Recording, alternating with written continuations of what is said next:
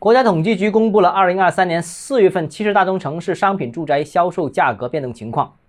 欢迎来到邓浩之家买房。四月份呢，七十大中城市新建商品住宅和二手住宅销售价格环比上涨城市分别有六十二个和三十六个，比上一个月减少了两个和二十一个。那二手减少的数量是比较多的。那新建商品住宅和二手住宅销售价格同比上涨的城市分别有二十二个和九个。比上一个月增加了四个和一个，总体数据呈现了三个特征：住宅销售价格环比上涨的城市个数减少了，销售价格环比整体涨幅回落了。一线城市住宅销售价格同比上涨，二三线城市下降趋势明显。我们感受到楼市经历了一季度的高歌猛进式复苏之后，二季度降温比较明显，整体降温。主要原因还是市场信心不足，一是经济上的不确定性导致消费和投资都比较谨慎，二是稳楼市政策没有进一步的释放，尤其是一线城市目前仍然坚持2021年楼市过热时候的调控政策，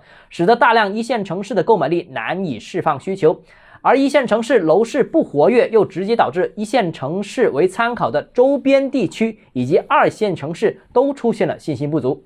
目前。二三四线城市楼市政策已经接近彻底放开，但效果仍然不理想。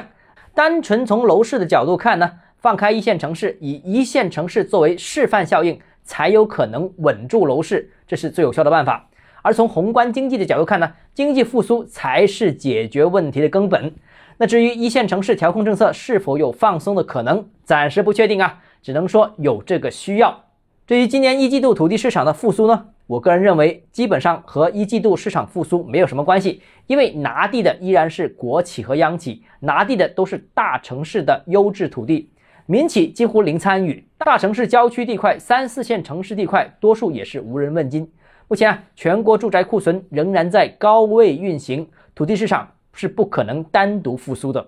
好了，今天节目到这里，如果你个人购房有其他疑问想跟我交流的话，欢迎私信我。想提高财富管理认知，请关注我。也欢迎评论、点赞、转发。